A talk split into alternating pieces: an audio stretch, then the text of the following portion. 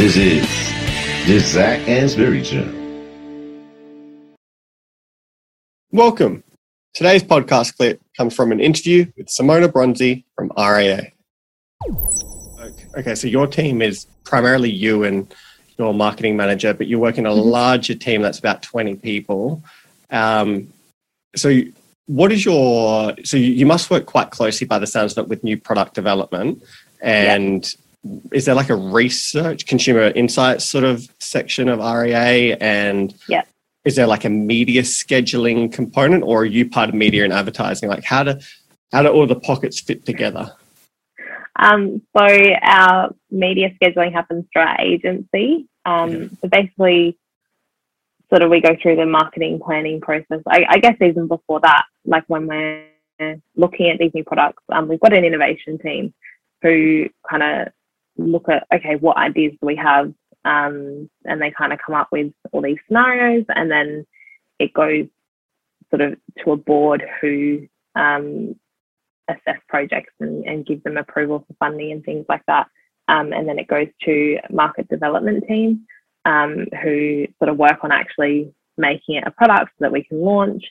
And then after all of that happens, then they come to us and go, well, we need to sell this product, so help us sell it. Um, and that's where uh, my team comes in and we we start the marketing process and and, and sort of map out a year plan as as kind of a starting point, but we know it never will stay what we've planned because of the nature of the products that we work on. It's like every week we review, okay, what are we doing? What's working? What's not? What do we need to change? But it's good just to kind of have a baseline strategy of, okay, what have we done in the past with similar types of products? Um, I guess that's kind of the starting point. And then there are um, so many teams that we work with. We've got the digital team who help us get the website and all that content sorted. Um, we have our in-house design team who can do some um, design work for us. Uh, we have a direct marketing team who do all of our email marketing and um, mail campaigns. We've got um, our SA Motor team who are really valuable internal resource for us. We've got the whole magazine and they've got a huge um, readership following that we can go out to. Um, and then we've got our marketing agency who handle all of our media, so like Google AdWords and social media, um, and all of our out of home. And um, the smaller products don't really get TVC airtime, um, Mm. but they sort of do all that. And for the bigger products, they work on our TVCs and um, all the like sponsorships. And yeah, it's just it's massive, um, and it's it's really good to have an agency because you know they're kind of the experts in certain things, and I guess that is um, kind of a challenge of of working for such a big organization and having so much um, like varied work and products that you work on is you kind of have to know a bit about everything, but you can't really be an expert in any one thing because you've got to rely on experts to do what they're best at. Um, and then we also have a market research team who we tap into as well. Um, so yeah, it's, it's huge. It's amazing how everyone kind of works together. Yeah, it sounds like it's um, fairly well oiled, which is good.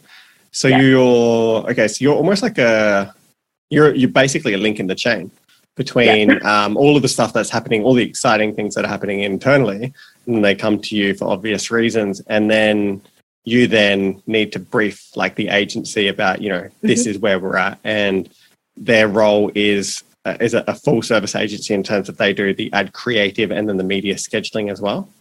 Yeah, yeah. So they can do everything for us, which is really good. do they handle like your um I don't know what what you'd call like an owned media? Do they handle all your social pages and everything like that? Um, so we do have an in-house social team who kind of oversee it, um, but they have access to our um, social media pages to do um, sponsored content. So usually I'll, I'll just whip up an ad and and um, kind of go here, can we upload it? Um, that's pretty easy.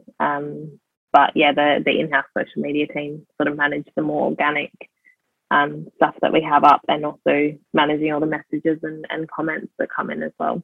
Yeah. So if I went on, say, Twitter and I said, "Hey, uh, RAA, you know, great job, you know, uh, fixing my battery that was dead or Yeah. um, great recommendation on the plumber that I'm going to need soon or Yeah. you know thanks thanks for hooking me up with FlexiCar. Who does that go to? Is does that go to you or one of your team or Um, no, well, sometimes it comes to me, but there is, um, we've got like a member support team who um, have a platform that all of the comments and messages feed into, and then they um, sort of can either reply if it's something they can answer really quickly, or they'll refer it to someone who can help. So, some if it's one of the products that I work on, it will get sent through to me, and I'll help with an answer.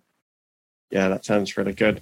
So, if you, how do you know, like, say you have two campaigns, or say you have just one campaign and it does involve TVC, and oh, what's the, what's the campaign I've seen of yours recently? The one that sticks in my head is you're kind of like at Elder Park and they have Adelaide Oval in the background, and it's like the biggest guy you've seen with a bald head, and they call him Tiny or something like that. Oh, that's I think that's one of the insurance ones. Yeah, yeah, Yeah, and, yeah. and he's flipping a Barbie or whatever, and then he starts dancing. It's it's quite a Yeah. creative ad.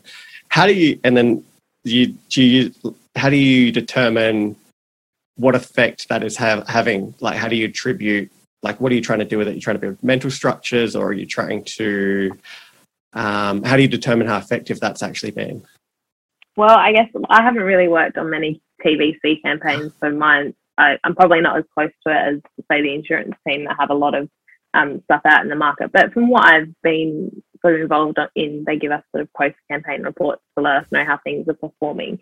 Um, but I guess sort of in any advertising that we do as RA, there's there's an element that's brand building, there's an element that's awareness, and there's an element that's wanting to convert sales. So I guess TV sort of falls into that brand building because people see it as an RA ad.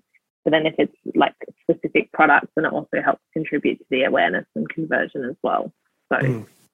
um, I don't know if that answers your question. Yeah, somewhat. Um, yeah, definitely. I think so for sure. So,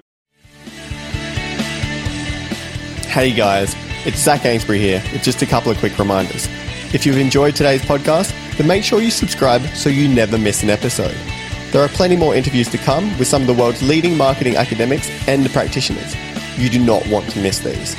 In the meantime, if you're looking for another way to connect, then follow me on Twitter at Zac Anesbury. That is Z A C A N E S B U R Y for my take on the marketing issues of the day.